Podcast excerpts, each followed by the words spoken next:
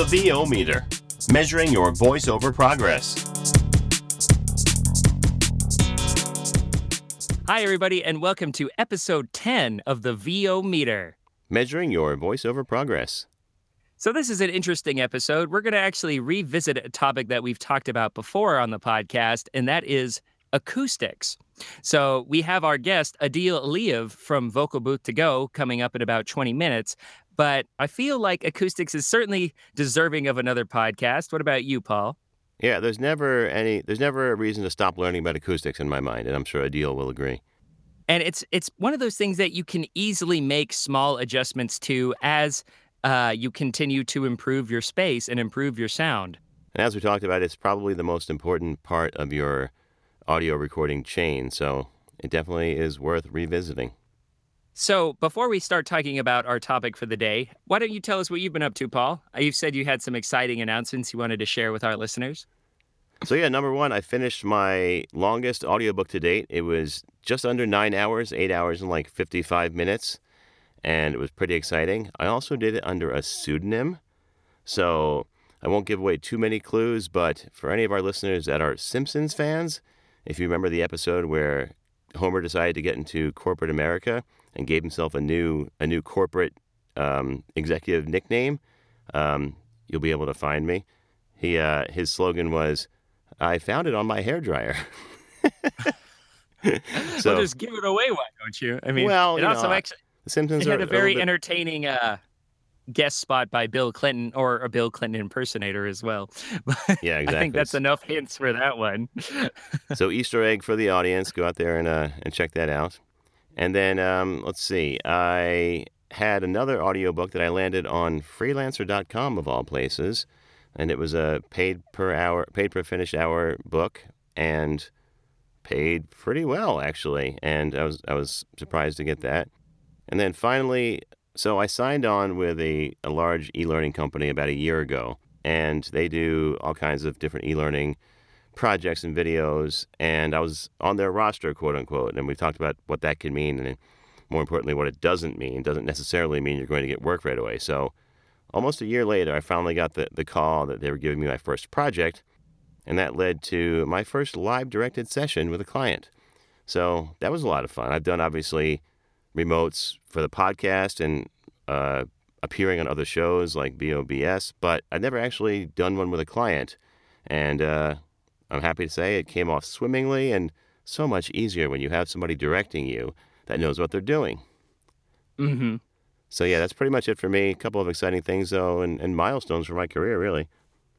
Very cool. And so we've talked about remote recording on the podcast a little bit, and honestly we could have our whole a whole episode about it, but just just like the name indicates, like you are talking with someone either through Skype or even a phone patch, and you're being directed remotely while you record in your studio. So I know Paul has been trying to figure out an elegant solution for that for a very long time. So uh, I'm curious, Paul, how did you get it to finally work? Well, uh, like you said, to, to explain a little bit more in detail to those listeners who may not be familiar, there's a number of ways you can do it. What you basically want to do is be able to hear the person on the other end talking to you and giving you direction as if they were in the room with you. So you probably need headphones. Well, you definitely need headphones unless you somehow have uh, a magical way to hear through walls. And then you need a microphone that can do two-way communication.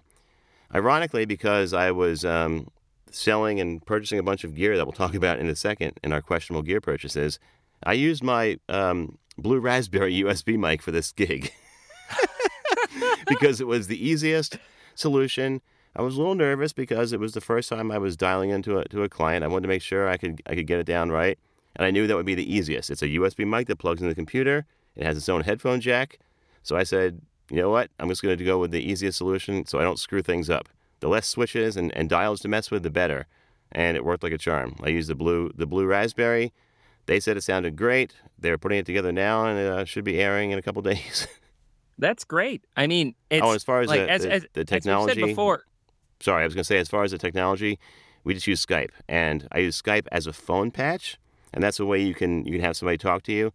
So you could use your, your actual phone in here if you have a an actual landline that can reach your booth. That'll work. But I just had Skype playing through my headphones from the computer, and then recording only.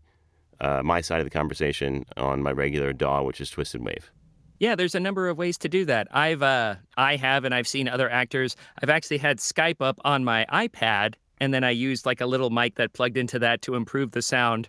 And then, so the, the director could still get a very good idea of what I sounded like. And then I just had my headphones plugged into that. And that was sort of freeing up my computer from having any, like, from having to juggle recording and Skype at the same time. And, um, depending on the director, usually they won't mind if it's not like the exact same studio quality as your mic. Once you reach a certain level, uh, you might have to get a more advanced setup where you can do playback without getting a feedback loop, and then, or maybe even using something like Source Connect or I S D N. But that that's a that's a topic for another day. Yeah, and I will say, make sure that your sound is consistent. I happen to know this mic sounds nearly as good as my studio mic, which is why I have it in the first place, so I wasn't hesitant to use it. But I wouldn't recommend, you know, buying any old U S B mic off the shelf just for this purpose and, and using it as your your go-to live direction mic just because it's a U S B mic. So I just want to be careful got, of what what I said earlier. I got to say, you're kind like you're very much a champion for the U S B mic, Paul. You've had a lot of success with them, I've got to say. Yeah, I mean, there's there's ones out there that that have really come a long way. I think the Blue Raspberry is one of them. We mentioned before, I was I was on the V O B S episode with a sample, and I've used it for several auditions that have landed me gigs. Well, I think, I mean, we've been at this point where I've I've heard people using A T twenty twenties or Apogee mics or Blue Yetis for paid work for, for several years now. And the, the technology continues to get better, and those models are still considered professional enough, or enough to use for most projects. So, um, yeah, and I'll throw this out know. there, and I know he doesn't mind because I asked him. Our our audio coach, audiobook coach, Sean Pratt, who has over nine hundred titles now recorded, they were all done on a Blue Yeti. Yeah, you really don't need to spend that much um, to get a good sound these days. But he also um, built a very good space to use it with. So, like, keep in mind. Hey, full circle, back to the topic hey, at full hand. Full circle, yeah. And uh, and talking about consistency in recording, which acoustics play a big part in. So current events for me, as you know, last episode I talked about signing with an agency here in, in Washington, and I just I had to do a number of um, like signing contracts and filling out other um, acceptance materials, and I finally got all those mailed off today. And then last week, uh, as part of signing with this agency, I had to get new headshots. So I mean, I had. I had gotten headshots before to promote myself and to promote my business. And like, that was, I found a professional photographer, was in and out, had a pleasant experience in like an hour. This one took like seven hours. Oh my gosh. It was a seven hour shoot um, from like one to eight p.m. and had to drive down to Seattle and back afterwards. I was just freaking exhausted. Um, tried on like maybe a dozen different outfits or ensembles, couple of suits and things that I would never actually wear in real life. Did you get to do the George Costanza on the couch pose with just the boxers? No. Too bad. Uh, I, I am not in that kind of shape yet. So did your agent um, pay for the shoot, or did you have to pay for that out of pocket? No, that was out of pocket. But I mean, as you kind of transition into this on-camera world, you begin to realize that you can, so much of this is tax deductible. I mean, I could, um, since if you're doing on camera work, your body is sort of your calling card, uh, like all sorts of things that you might not have considered, like gym memberships or personal training, those can be written off as well, because it's all about improving your instrument. Always consult with your tax attorney. Or yes, C P A. we are not, we are not tax professionals, um, but we have played a few. So anything else going on in your world? Uh, anything else? I'm currently working on a couple of very large um, or corporate narration tours for uh, a return German client. There, there's some very great or a very nice production company, and I love working with them, and I appreciate the work. And uh, so other stuff, I just gotten a lot of uh, large projects in this week, uh, mainly corporate narration or audio tours. So I'm really happy about that. Some of the language is a little difficult, kind of like verbal acrobatics, but other than that, it's good work, and I'm really happy to do it. Awesome. So as we mentioned, we will be getting back to our revisiting of acoustics and our guest, Adil Aliyev from vocal booth to go dot com. But first, we are going to have a V O Meter shtick, this week from Juan Estevez.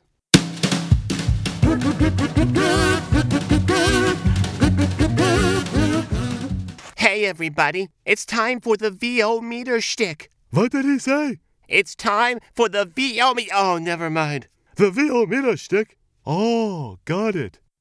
Hello, V O friends. My name is Juan Estevez. I'm a bilingual voice actor from Puerto Rico, currently living in the suburbs of New York City. I want to thank Paul and Sean for inviting me to be part of their podcast. Today I want to share an interesting story about agents. Interesting because I don't have an agent. Or at least, I don't have a contract with one. I do, however, work with an agent who sends me on auditions in Manhattan. Because of that, I've booked some nice jobs, so it has worked well so far. For the purposes of this story, we'll call him Original Agent. Recently, I got an email from the person who produced my commercial demo. Hey, I know an agent who's looking for a bilingual actor. Are you interested? Well, yeah, of course I'm interested. So I sent them my demo. The response is perfect. I really like your demo, and I want to send you on an audition. Great. Then it gets better. Do you have an agent? I say, no, I don't have an agent. Okay. Then let's see how the audition goes, and then maybe we can talk about representation. The audition is the day after tomorrow. Everything feels good, very excited, so let's call this one New Agent. The next morning, I get an email from Old Agent, which always puts a bounce in my step. He tells me he has an audition for me tomorrow. Tomorrow? Wait a minute. Tell me it's not the same one. Yes, it is the same one. Ay, coño. I start getting a funny feeling in my stomach. When I write back and explain how I'm already going to this audition, well, let's just say he doesn't seem pleased. We work so well together. And I always arrange your audition times so that they work around your full-time job, all of which is true. He wants me to go to the audition and sign in under his agency's name. Now I'm starting to feel even more uncomfortable. I don't want to burn any bridges, so I explain as nicely as I can that I've already agreed with this other agent to sign in under his agency's name. Of course, I do not reveal his name. After some back and forth, Old Agent says, "Do what you think is right."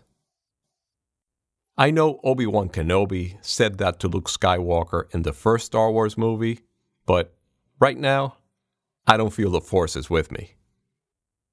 But I've made my decision, and I'm going to stick with the original plan.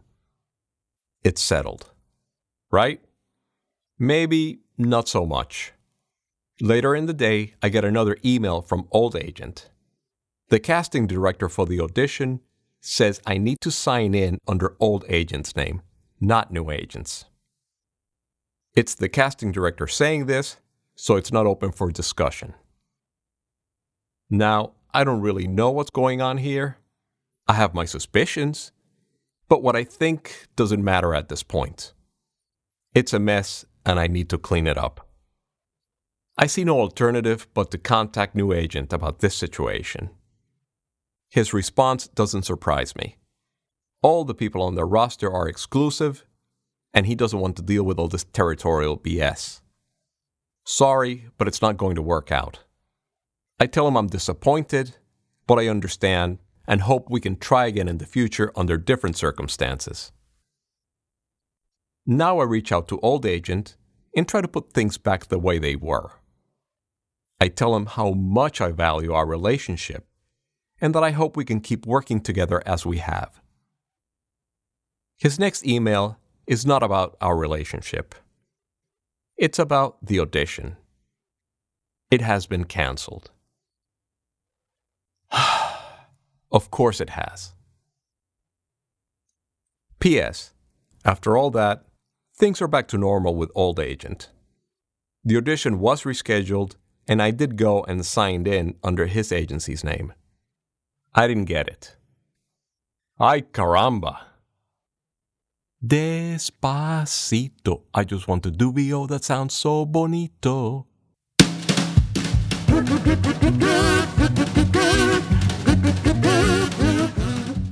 So once again, that was Juan Estevez. Thanks so much, Juan. Uh, that is a great story and a cautionary tale that makes sure you have all your ducks in a row before trying to look for new representation. So I was actually really, really happy to hear this. Paul was telling me the fact, or we we had a really large information-packed episode last time uh, with the wonderful Julie Williams. So we actually cut out our questionable gear purchase segment to to make more time for her. And people actually wrote us saying, what happened? Where did it go? So apparently a lot of people are enjoying our sort of foibles. And I'm wondering if we're sort of helping prevent, or people are sort of living through us so they don't spend any money themselves. Yeah, but, uh, I'm, I'm going to go with that as the reason that I keep buying stuff. But I mean, it's, we've joked about it before, but no, we totally can. We can totally rationalize any purchases we make from now on. There we go. Okay, we are just about ready to delve into our topic of acoustics revisited for this episode. But before that, we have our questionable gear purchase. I can start, and um, it's bad. It's really bad. I uh, went interface shopping, and that sent me down a rabbit hole where I bought a whole bunch of interfaces, once again trying to look for ways to make the podcast easier. So I bought a uh, Scarlett six i six um, on Amazon, I think it was. Tried that out. It was okay.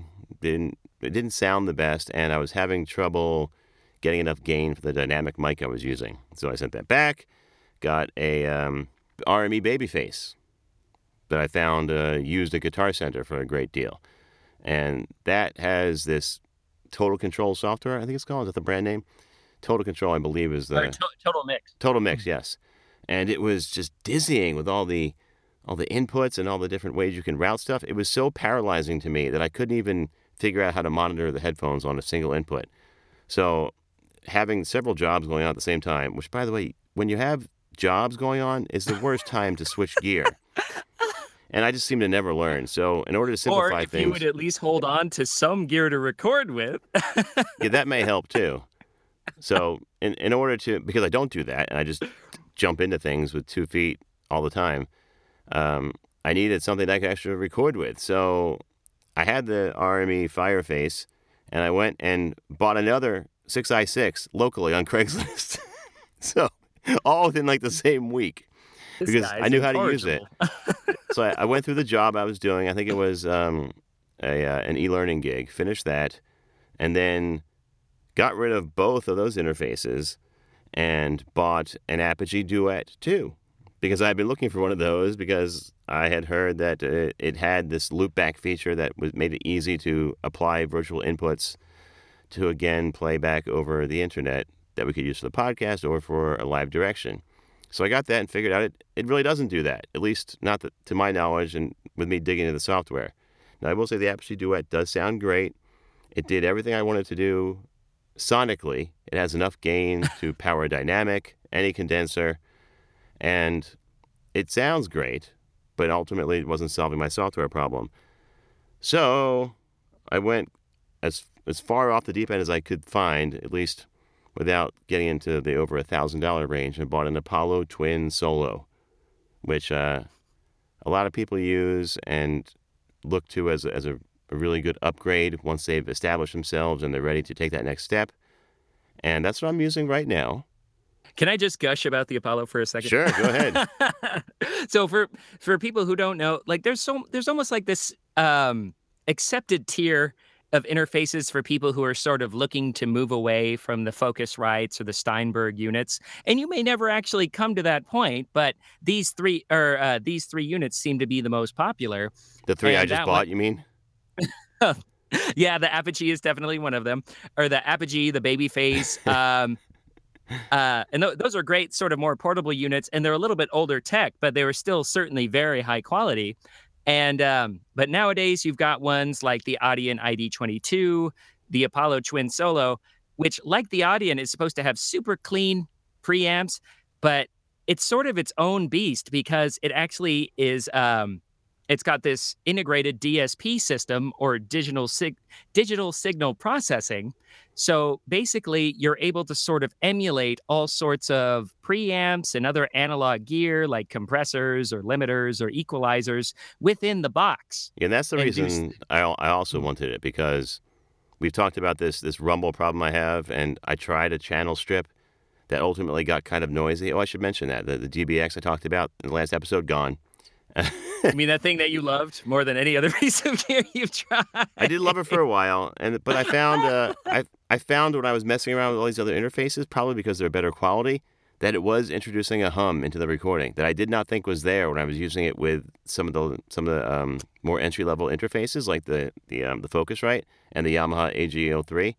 But I found oh, out. So there... you're saying that the like the the higher level interfaces might have been quieter, so that you could actually hear the inherent noise of that.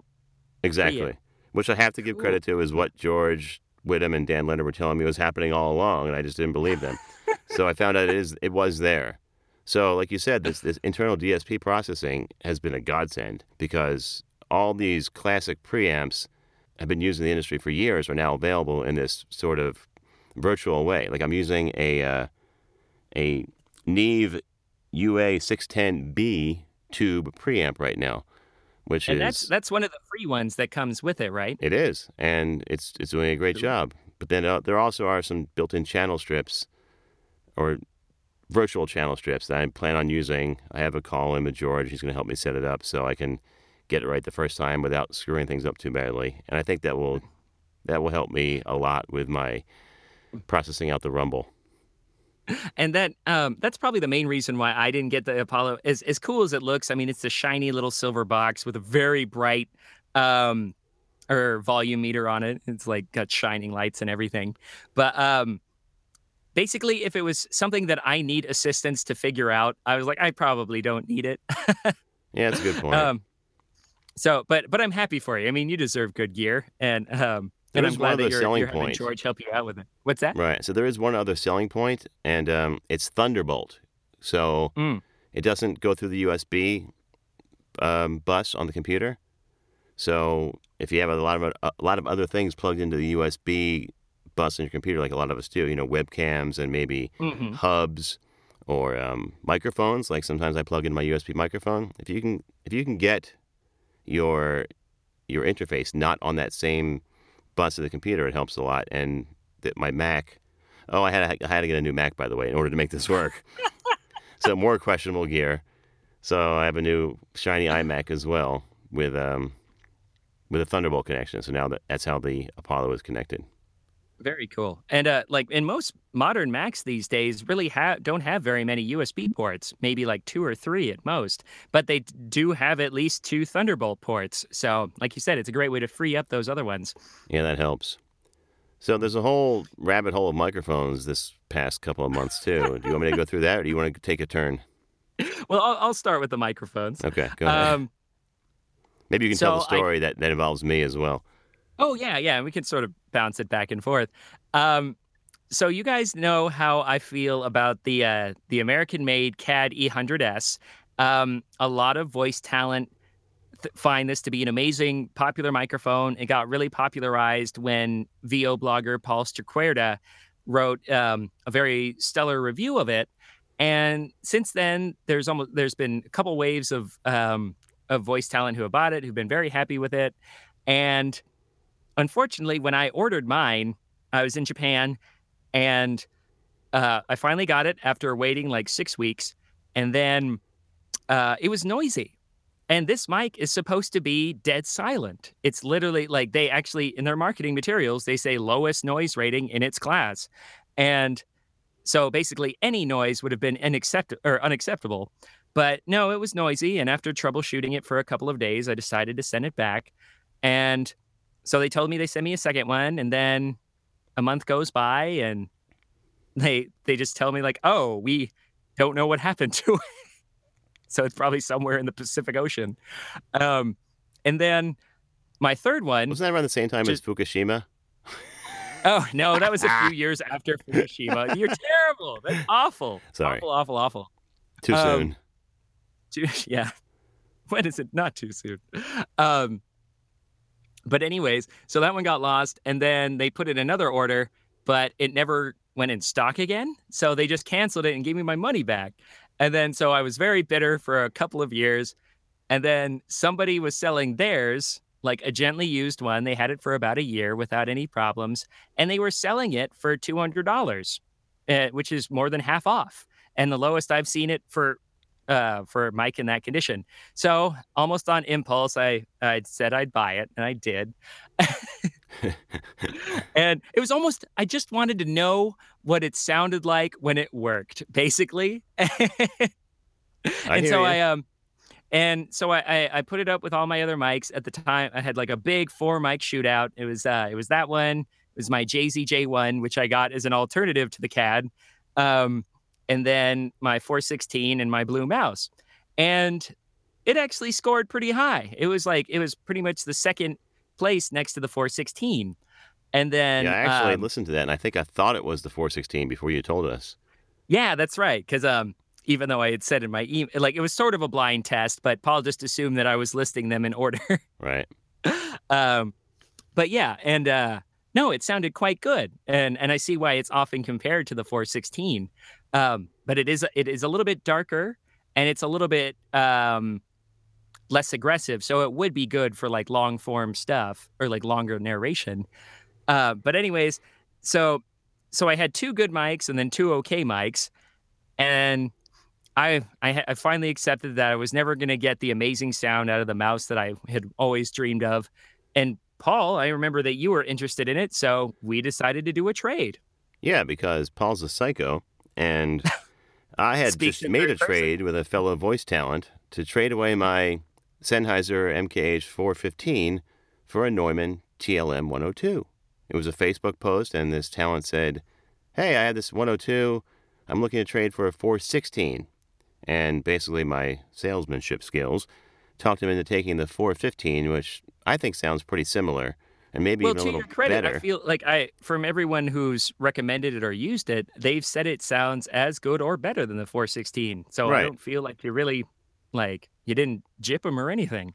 No, I don't think so. So we made that trade, and T L M one oh two was a disaster in my space. It it sounded, it picked up way too much of the of the boominess that I have trouble with, more of that rumble. It was way too sensitive. So that's when I called you up and said, uh, let's try and make a trade ourselves. Yeah. And so, like, the uh, the costs are about the same, what we paid for it. And so I was like, what? And the one oh two was a mic that I always wanted to try. I mean, it's so tiny and cute. And mm-hmm. It's a Neumann. Like, I'd never tried a Neumann in my space before. So um, so I was like, why the hell not? And uh, and then if, if a couple of days go by, and then it arrives. And I'm like, oh, wow, it's a little bit bigger and a little bit heavier than I thought it would be. and, and why was I, that? Like, I, and, and then I put it away, and then I, I'm like, now wait a minute. It doesn't. If if you look at the one oh two, it's got this very distinctive sort of like chrome metal ring uh, just underneath the head basket, and then and that sort of sets it apart from other models like the T L M one oh three or the T L M forty-nine and um and all the other stuff uh, in the in the thousand plus range. But I was like, wait a minute. That didn't look right. And then so I, I got the mic out of the case again, and then I looked at the side, and it says T L M one oh three. So not only did Paul not realize he had an industry standard in his booth that he hates, yep. but the person who sold it to him didn't realize they had a one oh three instead of a one oh two. And, I mean, he hasn't contacted you, right? He sound, seems like he's happy with his trade. No, he told me he loved the, the four fifteen and was super happy with it. Yeah, and like... I don't know what happened. I'm not sure if it was a typo, because we we we didn't actually talk on the phone. We just, you know, emailed back and forth. So maybe there was a typo. Maybe he always knew it was one oh three. Maybe I'm an idiot and just didn't read. I don't even know. No, I saw his post, and he didn't even have pictures of the mic itself. Right. Or at least that's if he true. Did, I think I actually told him. It's like, that's a one oh three. But um, I mean, like I'm I'm happy with it, and because I had been looking for a decent condenser for a long time, and um, and I think it the, the one oh three does sound nicer on my voice than the the Blue Mouse did, but it brings with it its own set of um, sensitivity issues because it's a very sensitive mic, and while I can use it, or excuse me, while I can use it occasionally with or in the space I have now, it is far more sensitive to ambient noise. And honestly, I don't feel like I could use it consistently until I get an isolated booth. So yeah, there you that go. was a problem. That was a problem I had too. It was, even though I thought it was a one oh two, it was um it was way too sensitive for my booth, where it was picking up, it was sucking up every possible low end frequency, and it sounded maybe the muddiest mic I've ever had in here, which is saying something. Wow. Mm-hmm. So that brings us to what I'm using now. We we we went ahead and made that trade, actually a two for one deal, with a little bit yes. of a little bit of bartering on some on some work going on, where you sent me both the Blue Mouse and the C A D E one hundred S. Well, yeah, because I mean, now I had I had two industry standards and two like and a mic that I don't really need. Um, I mean, the C A D, and, and I will say the C A D was pretty close. Basically, I just kept the one oh three because I thought it would look better on paper. and, and and it's just, and I wanted the C A D to go to someone who could actually use it and benefit from it. Yeah, and I'm using it right now, and sounds great. I, I actually really like the way it eliminates mouth noise for me. I'm not sure why, but it's the best condenser I've used to help eliminate some of the mouth clicks without having to do a whole lot of post-processing.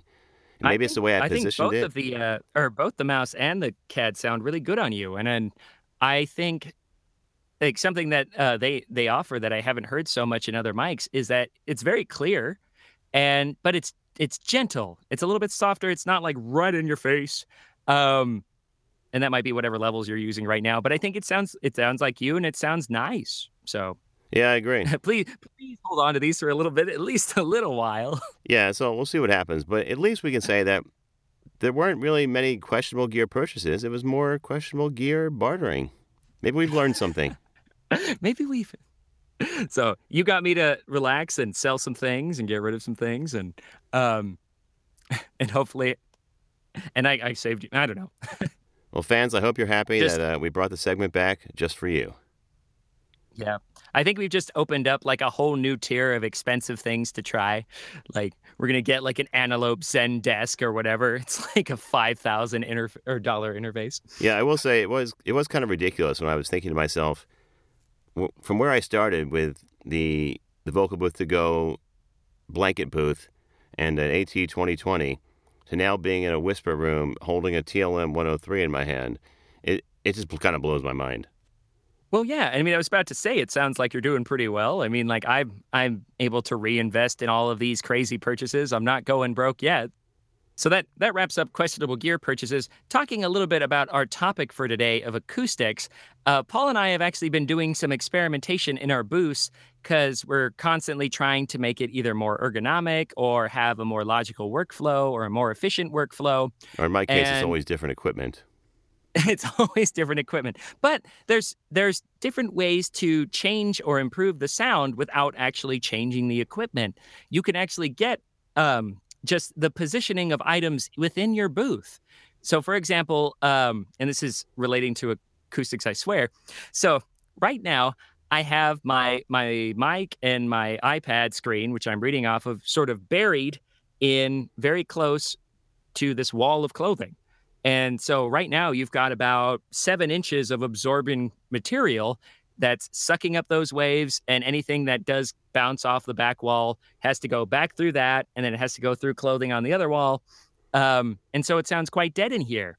But I wanted to kind of move everything out into the center more so I could have the mic a little bit closer to me, and then I could have the the iPad be level with my eyes. And so just like better for my neck and my body when I when I read.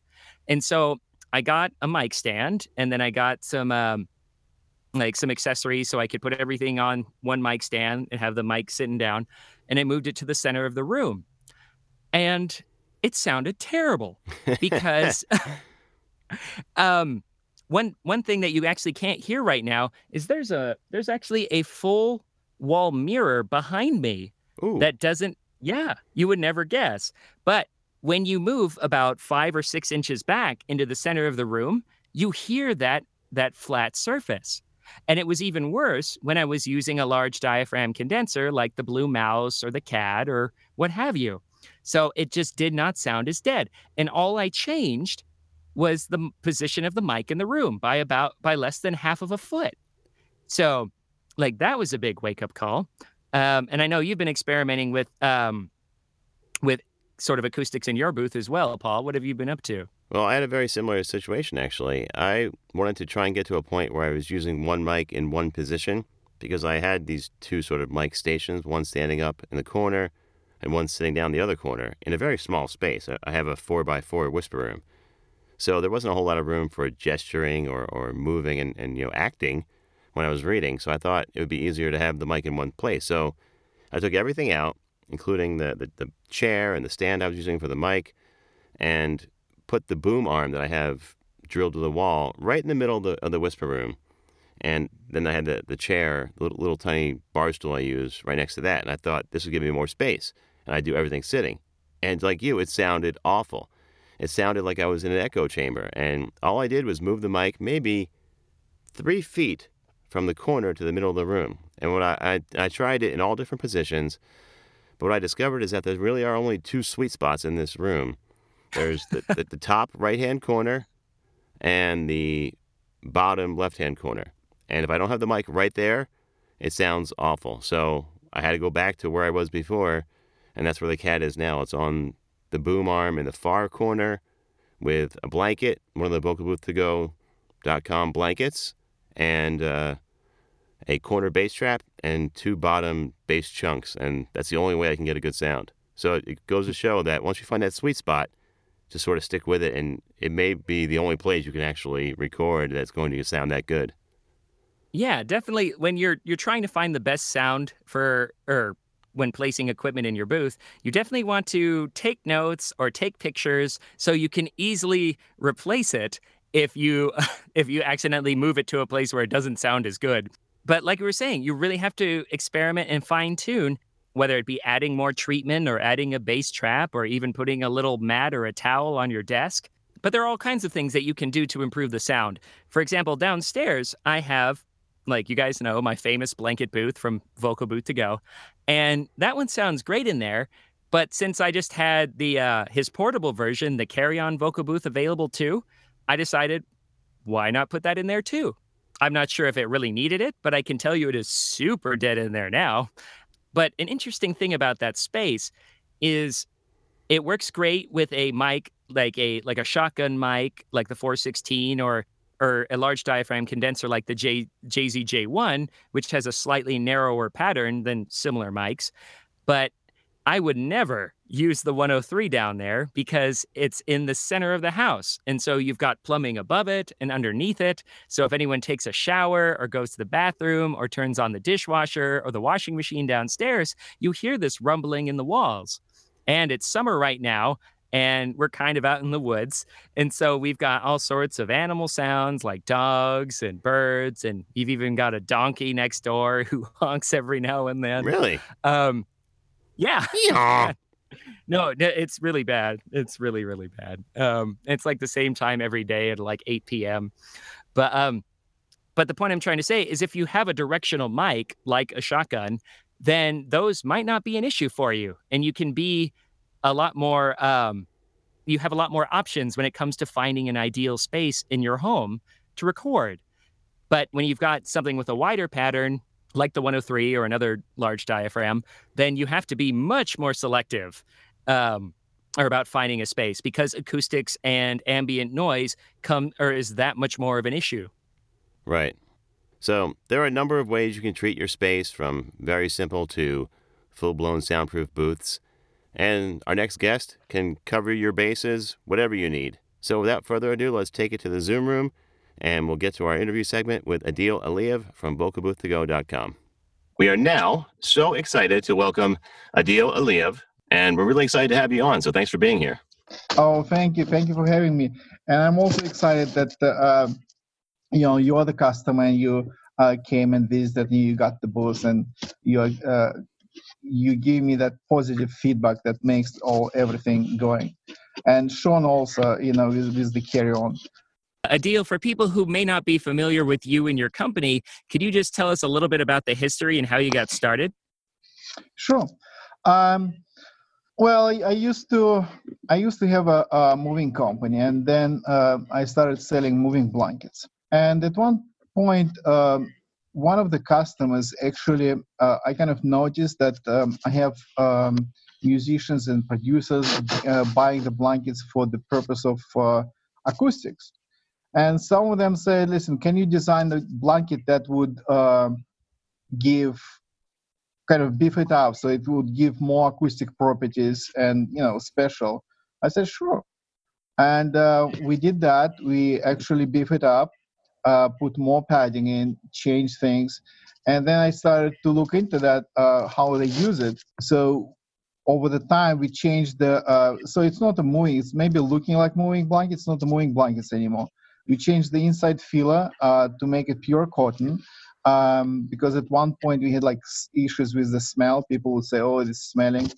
And we realized that that was because of certain uh, impurities that come with the stuff that they use for moving blankets, a lot of synthetic fiber. So we made it all pure, and we tested and tested at um, eighty percent uh, uh, sound absorption, which is great. Um, and, you know, that's that's how it is. And the guy said, uh, don't do anything, just it's perfect.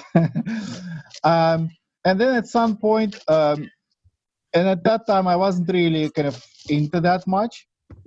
But uh, James Alberger um, in San Diego, he runs the Voice uh, over Vo- Voice Acting Academy. Um, they invited me for the voiceover conference, and um, that's when I went over there. And at that time, I already made up the first um, kind of prototype of the carry-on booth. Um, I showed it up over there, and I received very, very good, very nice, positive feedback. Um, and more and more started to improve on the products and, you know, uh, add different ones. Um, and, um, you know, that's how kind of uh, over the time, the Vocal Booth To Go actually um, kind of taking more and more time. Basically, it's now um, seventy percent of what I do, I think, maybe even ninety percent. Um, and always designing new products. Um, the idea behind it, it's Vocal Booth To Go, because I realized that uh, um, voice actors, they want to be mobile. Uh, then musicians, practicing uh, singers, and everybody else, uh, they also want to be not really mobile, but they need the solution that would be effective and still easy to use. So they can, you know, put it in the apartment, take it down if necessary. Uh, if you have to go to the client, um, you know, you can take it with you. So these two things, the mobility and efficiency, is kind of like a cornerstone of all the designs that you make. And um, yeah, so that's that's how it develops. So now we have more and more products coming out. Very good. Are you using the carry-on vocal booth right now? Yeah, it's a carry-on vocal booth. The carry-on vocal booth. And we actually use that to do episode three of the podcast in the middle of the trade show floor for the Mid-Atlantic Voice Conference, and it worked fantastically, where some of the interviews sound better than some of the ones we've done over Zoom. Oh, oh yeah, absolutely. Great. And um, that, I can't believe how well it sounded like in the middle of a lecture hall. I mean, obviously, you're going to hear the noise of the people and the other yeah, attendees, yeah. but the um, the audio quality itself was quite good. And, um, and like, and it's, it works very well for on-the-site um, news gathering or kind of podcasts or live recording like that. So it worked out very, very well. Actually, what I wanted to go on, because you talked about your history and um, like about continuously making new products. Do you have any new things that you're uh, that you'd l- you're excited to talk about with us now? Like any new products or modifications of current products that you have? Well, one product that I'm working about uh, uh, uh, on now. Uh, the product that I'm working on right now is a soundproof uh, sound booth. Um, the very first, well, one of the very first, not the very, very first, the very first um, of this sound booth, what we call S P B thirty-three, had uh, Velcro on it. So actually when people would get inside, uh, the hair would get caught on that. And, you know, it was it was not pretty. But uh, people liked it anyway because it worked well. Um, it was very comparable with, uh, uh, you know, other solid uh, shell sound booths, and uh, but the door was a problem. So the current that we have right now was um, with a zipper. So we get uh, we do away we did away with the uh, Velcro, and put a zipper in there. So it's better, it's better, but it's still not good because let's say the audiometry uh, people, you know, uh, people who uh, do the test hearing, uh, hearing test, sorry, um, they using the product. And for them, they said, you know, open it up for thirty people a day. It's not convenient. Uh, and Paul requested that I do the swing open door. I did. So if, yes, he did. So if Paul requested that, I had to do it. Um, and this is what what I'm I'm currently uh, working on. So the new modification of the soundproof booth will come with the open door. So I made it. Uh, it it has, you know, I, I made the frame for that. I designed the opening. Uh, also, that new product um, will be a little bit different. Uh, it's going to be different because you can actually use the same parts and modify it in different sizes. For example, right now we have it in three by three, six by three, and six by six. Uh, but with that new modification, um, you can extend it, make it six by twelve, six by eighteen. Oh, or, wow. Yeah, you, you can kind of, uh, for the bigger, for voice actors, that's probably not important. But if you have a recording band, like, um, you know, like drummers and, and a couple of more instruments over there, so if they want to jump together, then fill out the whole garage. Be, yeah, that that could be something uh, something to to use. Um, so yeah, that's very that's, exciting. That's, that's we what talked about that in Atlanta. I brought, I did bring that up to you in Atlanta. I said, you know, I had the booth and I liked it. Sounded great with almost no modification. My one concern was the door, and I mean the reason because I have my my computer outside the booth, so I can minimize the noise as much as possible. So every time I need to go edit or look at um, a file, I have to go out the door. So sometimes when I'm doing an audiobook, I'm out the door, you know, ten times during a session. And like you said, the zipper is can be can be cumbersome. It works, but it's not yeah. it's not for someone who moves around a lot. If all your stuff's in the booth, then it's probably okay. But I really appreciate you taking that to heart and actually trying to trying to innovate. Absolutely. And, we, and uh, I try all these comments to heart. I take all the time. Right? Once the prototype is done, I'm going to go out there and do some video, maybe try it out. Sure. Yeah. Absolutely. Okay. Absolutely. That's another question I wanted to ask you because I talked about how you're you're a local company to me. Basically, I'm just outside Baltimore in a town called Lutherville, and you're in Frederick, Maryland. How is the market in this area? The, the you know the D C Baltimore metro region, is that a big market for you, or is most of your products shipped outside of this area? Well, um, we mostly do it online. We mostly do it online. Uh, we actually did not approach the local market, so to speak. And uh, if I look at the at the sales, I think about sixty percent of the sales go to California. Mm. Yeah, sixty percent go to California. Uh, maybe the other uh, thirty uh, go to New York, and the rest is. The rest of the country. So, and do you have um, a lot of international sales? We do have international sales. We pretty much send all over the world.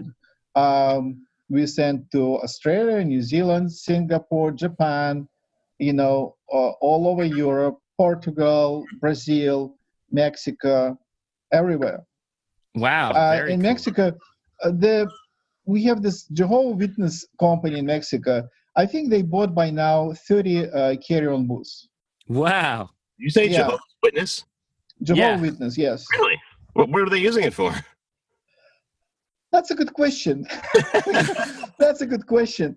I meant to ask them. So once they get, once they get it, because uh, like they ordered once like five, then they ordered another uh, five or six, and then they ordered one, and I said, listen. Um, The shipping to Mexico with all the customs and duties is really expensive. If you want to order something, order two. So she took a week to think about it and she ordered fifteen. Wow. I don't know. Maybe so, they're using it for missionary work or, um, I don't know, recording sermons. That's, that's well, really yeah, recording sermons, the recording, uh, I don't know. They also do the podcasts.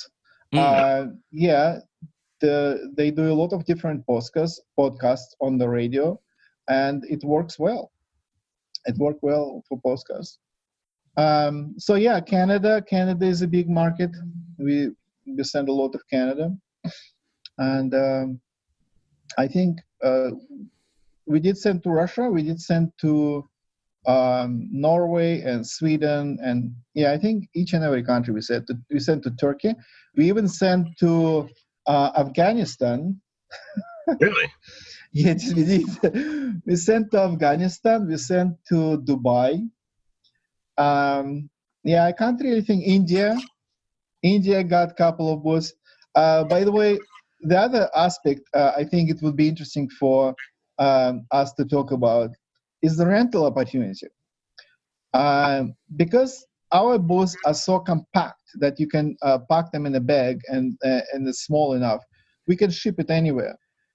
And uh, for example, we have voice actors who come from United Kingdom. Uh, for example, they come for a week to L A.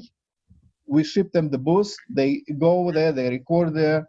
They send it back. They go back to U K. Uh, Netflix. Netflix got two booths for rental for like six to twelve weeks. Um, whatever they do with that, I don't know, but it's it's good. Uh, Microsoft recently bought one uh, soundproof booth uh, to take on the um, uh, tour. Um, so yeah, it's, yeah, I did it as well. Very I, I rented one and I, I came to the warehouse and picked it up in the back of a Nissan Versa. So it's really compact. Uh, for those of you who don't know, it's that the Nissan Versa is like the smallest car in in uh, in Nissan's lineup. It's basically the size of the the, the S B thirty-three when it's stretched out. I was able to stick the whole booth in the back of there and, and drive it back home. And I love that kind of flexibility because for people, especially voice actors who are starting out, getting a booth of any kind is, can be a very large investment. So people want to be sure that um, they either get the right one or they don't have to, um, or they can get a good return on it. And you just letting people rent it out for a temporary amount of time just takes so much pressure off them if it doesn't work out. So uh, thank you very much for offering that unique service. That's true. That's kind of, um, uh, it's kind of rent before you buy. So people would rent it first and then you usually keep it. Um, unless it's a business business, I think uh, they go on the project. So let's say if they go to the trade show, they take the booth to the trade show, then they return it. Um, but people who want to test it, they rent it for a week. Um, and actually, Um, I understand that all the voice actors, they, you know, one army, one person army, their own business. So we do have some financing options too. Uh, we work with a financing company and they right now actually offer ninety days no pay deal. So basically you get the product for ninety days, you pay nothing. So ninety days cash type of deal. That's, that's great. Yeah, and after that, they kind of, uh, you know, you can pay in installments to them. Is that for so, both size booths, the uh, the six by three and the three by three? It's for any product. It's for anything over one thousand dollars. I think they have a threshold of one thousand dollars. Okay. Anything over one thousand dollars, uh, they offer that financing. Uh, well, we together offer that financing. Uh, you know, it, there is a button over there. Uh, financing it in if you if your cart overall gets more than a thousand dollars, the button will appear um and you just click there, fill out the form, and um, it is convenient. They go through the approval process, of course, and it's very convenient. Very cool. So do you have any other exciting products or other developments going on right now that you'd want to talk about? I do. uh, but uh, that product would be Uh, a smaller version. It's even smaller version than the carry-on. Um, and what it's designed for, right now, the working name for that is uh, YouTuber Vocal Booth. Hmm. So, yeah, it's designed for something small like a um, smartphone or video camera. And um, one of the kind of stimulus for me to, to make that product, Um, some photographers call in and say, you know, can you have that booth that would open on the back? Uh, because, you know, when you uh, take a video, you need to look at the viewfinder and you look at something. So you have to have it see through, so to speak. Um, and then you cover from all sides, so it protects from the wind and, and, and noise and everything else.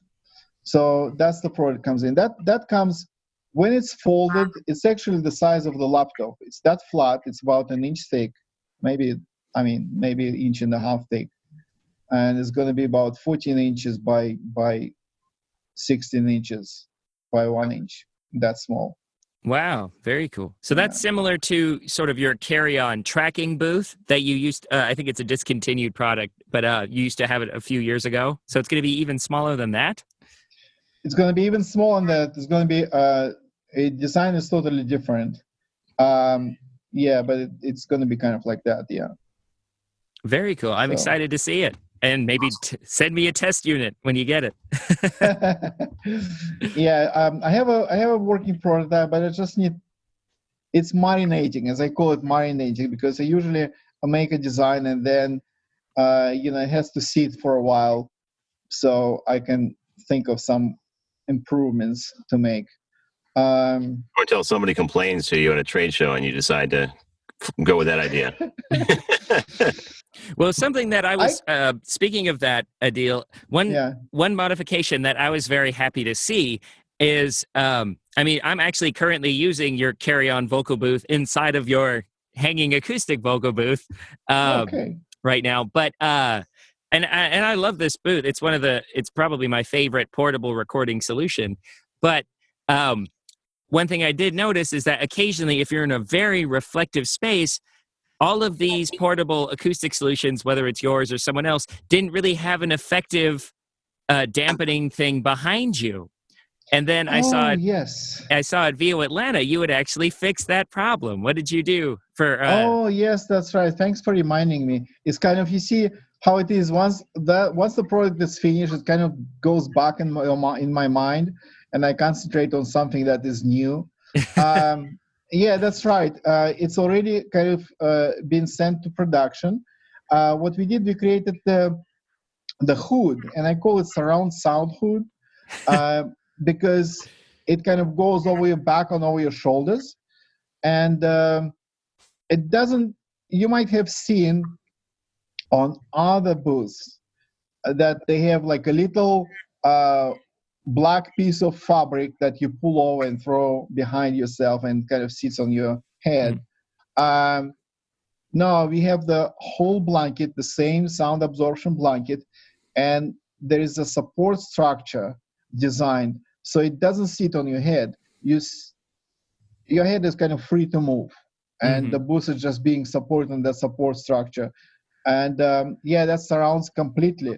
And if you go on the website, actually, uh, Rachel Naylor, uh, she's uh, running voiceover network in United Kingdom. Yeah, we both and, just yeah we met her at V O Atlanta. Yes. Yes, yes, yes. She did to V O Atlanta. And she needed to do the urgent uh, voiceover for uh, Virgin Atlantic, because she is the voice of Virgin Atlantic. Oh, wow. And um, yeah, and I, so I gave her that uh, uh, booth with surround sound, and she did the uh, work for Virgin Atlantic. They were very, they were very happy with that. Excellent. So, yeah. So, Adil, one question I had that everybody asked me, actually, some fans of the podcast. So you see where I am right now, I have your blankets behind me. Yes. Do I have them the right way? Are they, should they be white side out or black side out? The white side in. White side in, really? The black side out, yes. I have it backwards, huh? Well, uh, from acoustic point of view, it doesn't matter.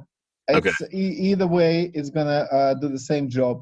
But uh, from claustrophobic feeling, it's better when you have white around you. It's kind of, it looks more spacious. Well, and it, re- it reflects... It reflects light very well. So if um, if it you like to do lighted pr- too, that's right. Yeah. Yeah. If you like you said, it, it helps with claustrophobia. I occasionally make videos in here, either for like on camera auditions or just product review videos for fun. And uh, and it, it definitely looks more professional than or like having an actual studio, you know?